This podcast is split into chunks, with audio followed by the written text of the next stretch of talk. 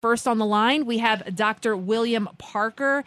He is the former C E O and president of the East-West Institute. He's a retired senior U S naval officer who commanded three warships and later a squadron of warships. He also served as the chief of staff for the U S Naval Surface Forces. Welcome, Doctor Parker. Oh, it's great to be back on your show. Thank you. Uh, so many things are happening, uh, Doctor Parker. Uh, this uh, it's an embarrassment. The Russians don't have an army. Do they have a navy? How can they allow a couple of missiles to shoot down their flagship? Well, it's it's really interesting. The uh, when when you look at this particular missile, the Neptune missile, it is uh, Ukrainian built, and it's an upgrade from an old uh, Russian variant. It now has one hundred ninety mile uh, range, which is significantly more than the Russian variant or the former Soviet variant. Uh, it has a larger warhead. Uh, and, and quite frankly, uh, it looks like they uh, they caught the Russians uh, not paying attention. Uh, and and not only does it uh, it show that they don't have their air defense capability uh, in place, but it also says they don't have the damage control capability in place. That once you take a hit, you're able to respond to it and keep the ship afloat and operating. So it's a it's a real embarrassment. Not to mention the fact that it's named after Moscow, the city uh, itself, the capital, and was the the head warship in charge of the invasion uh, when uh, when Russia first invaded Ukraine. They have no army, they have no navy, and they have no air force. What do they have? Do they, if they have nukes, do they work? Well, I hope um, we don't find I, out. I wouldn't say they don't have an army, navy, or air force. They certainly have a lot of numbers. Uh, and numbers matter, but numbers by themselves uh, uh, won't do it all. Uh, do I think their their nukes work? I think at least some of them do. Um, I, I I think that would be a uh, a bad decision to assume that none of them work. But but at the same time, um, I do believe that uh, that the United States, our friends and allies, have the ability to defend against those. I, I, I agree. Uh, that one more question before I, and I'll let you guys do it. Uh, the um, There's two reports. One says half of the sailors died and drowned, and the other one says they all drowned. Do we, do we know what the truth is yet? No, we don't. We don't know what the truth is. Uh, they're, they're still clarifying that. We do know that the ship went down.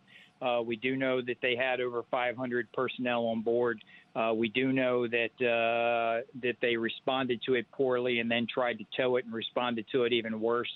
Uh, but don't know how many uh, how many sailors were uh, were lost yet. But like the the uh, army that you talked about earlier, uh, they clearly aren't well trained, uh, and it does show the the failures of leadership at the highest levels uh, in Russia when you're dealing with uh, military, whether it's the Navy, the Army, et cetera, that can't operate. And and remember too. Uh, you're also having uh, Russian aircraft that are getting shot down. So it's pretty interesting considering uh, uh, they're going up against a significantly smaller uh, country. Uh, Governor Patterson, you had a question. Doctor Parker, to what do you attribute uh, this horrible performance and this amateurish behavior on the part of the Russians? Now, they inv- invaded Crimea in twenty fourteen, and that seemed to work out pretty well. But I guess when you really think about it, no matter how good you think your army, your navy is, no matter what country you are, if you haven't had military action, which is generally a good thing. In other words, when you've had peace for a long period of time, it's hard to assess what would happen if you injected yourself into a warlike circumstance. Uh, Governor, I think you're I think you're spot on there. And I, I will tell you it's all about leadership. And then you know all about that. Um, the, the reality is that uh, somebody has failed to oversee Uh, and make sure that these uh, Army, Navy, Air Force is uh, is maintained well and trained well. Uh, something that you uh, you you don't see uh, in the U S We we uh, organize, train, and equip our military quite well, uh, and they're experienced. And and I think this is when you do a comparison between uh, the Chinese military and the United States military. While numbers matter and they have now a larger navy than we do, which we should be concerned about, the reality is they are not trained and they certainly don't have the operational experience that the U S. Navy, uh, Army, uh, Marine Corps, et cetera, has. And leadership, boy, does leadership matter when it when it comes to these decisions. Uh, and and we saw a failure of leadership uh, on on how we how we uh, left Afghanistan, and we see um, a positive leadership. on how the Ukrainians are currently dealing uh, with this fight internally. So I, I think that uh, at the end of the day, it's all about leadership. Doctor Parker, I have a, a two-part question. Were there nuclear weapons on the ship? And as far as the big picture, you know, people, the average American, what does this mean, the fact that the Ukrainians were able to sink this ship? Does it mean that Ukraine has a chance of winning this war? Yeah, so so uh, great, great questions, ma'am, on both on both uh, points. On the first one, um, they have not confirmed, they, the Russians, have not confirmed whether the warheads were nuclear or were not. But the Slava uh, traditionally had nuclear-capable uh, weapons, and they had um, they had silos set and weapon systems set to be able to launch nuclear-tipped warheads. Whether they actually had them loaded or not, I don't know at this point. Um, the second point on uh, morale, I think, is is, is huge here. Uh, now that, you know, the Russians just apparently uh, fired, and I, I've heard uh, recently arrested uh, the admiral in charge of the Black Sea Fleet, which is huge. Um, morale on the Ukrainian side has to be absolutely huge right now uh, in, in able to take down this uh, this flagship. Uh, and at the same time, I think um, the reality is you're going to see uh, unfettered and uncontrolled attacks on Kiev in the next forty-eight to seventy-two hours. So uh, I don't think this is a win by any by any means, but I certainly think it's a tactical win uh, for the Ukrainians at this point, and it shows the vulnerabilities of the Russians. Doctor Parker, can you imagine any way in this country where people would get arrested because they're losing the fight? um, uh, well, the answer the answer is yes, actually. Um, I, I will tell you that if um, uh, if you lose uh, hundreds of sailors and you lose a major warship, uh, and it and it becomes clear that it's because of failure of your personal leadership, then you're held accountable. One of the things that the U S military does very well is hold its senior leadership uh, responsible, whether it's a collision at sea or it's inappropriate uh, uh, decision making or behavior.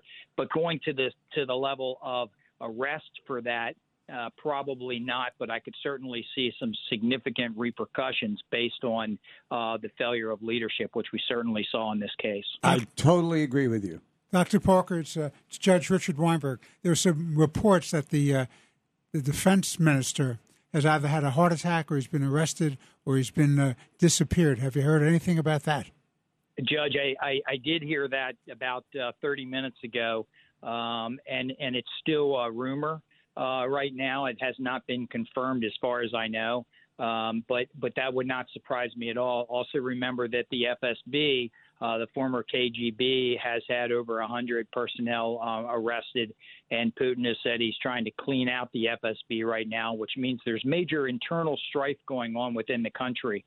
Uh, remember that Putin has said all along that the one thing that he would not accept is a colored revolution on his watch, and it looks like that's the way it's heading right now, that um, that there are a lot of Russians still protesting in the streets, and there's certainly a lot of leadership saying we can't allow this to continue.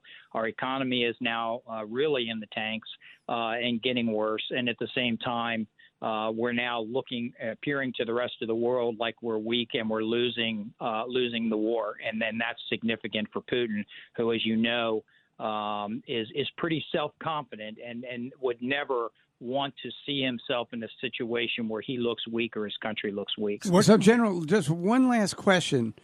I'm thinking back. Nikita Khrushchev, when he was running the Soviet Union, was removed in nineteen sixty-four. And uh, it wasn't always clear why he was removed. What do you think it would take before the generals in Russia would start to have the conversation about Putin? Um, I, I think those conversations are probably ongoing. I think it's uh, what what it would take is enough of them Uh, uh, getting together and actually pulling the trigger. I think it's very similar to uh, removing Hitler during uh, World War Two. There were a number of generals uh, and, and senior leadership that wanted to remove him, and they tried several times. Whether or not they'll succeed uh, is another story. And remember, again, Putin is a former F S B, K G B guy uh, and knows how to play in this arena and, and was playing in this arena Uh, in the Gorbachev days, et cetera. So he understands the dynamic here. Um, but but I think he's in in great uh, in great trouble right now. It's also very interesting to see that the Turks are playing a significant role in uh, providing drones and other weapon systems, um, going counter to their close friends, uh, the Russians, which they have been very close in the past. If you remember, when the Russian ambassador to Turkey was executed by a Turkish security officer, the first phone call that was made right after that happened was Putin to Erdogan saying, uh, look, these things happen. We're still close friends. So they've been close for a long time. And when you look at the S four hundred missile system that the, the Russians were uh, providing to the uh, to the Turks, which, which became a major issue uh, with the United States, these are the type of issues that it looked like Turkey was leaning much more uh, pro-Russia than pro-NATO. And now they have swung back to being uh, very much pro-NATO and actually kind of leading the charge, if you will, locally uh, on what weapon systems, to include those drones, were available early on in the fight. And also the sea lanes. They're controlling the sea lanes, aren't they? Absolutely. Uh, great, great point. And you're absolutely right. And with the S L O C, the sea lines of communication, uh, that plays that plays a huge role, especially if you, as you move ships past Istanbul up into the Sea of Marmara and then eventually up into the Black Sea, someplace I've operated a lot in my career um, uh, with destroyers, et cetera. Uh, and it's it's a complex place to uh, to operate, both submarines and surface ships. Uh, and, and part of the reason is because of the saltwater freshwater inversion, but uh, there's other reasons too. One of which is you're you're close to the littorals all the way around you while you're in the Black Sea operating up there, so you have a lot of countries surrounding you. Doctor Parker, thank you so much uh, for coming on. Thank you. You've served our country and continue to speak out for our country. God bless you. Have a happy Easter, and God bless America. Thank you, sir. Thank you.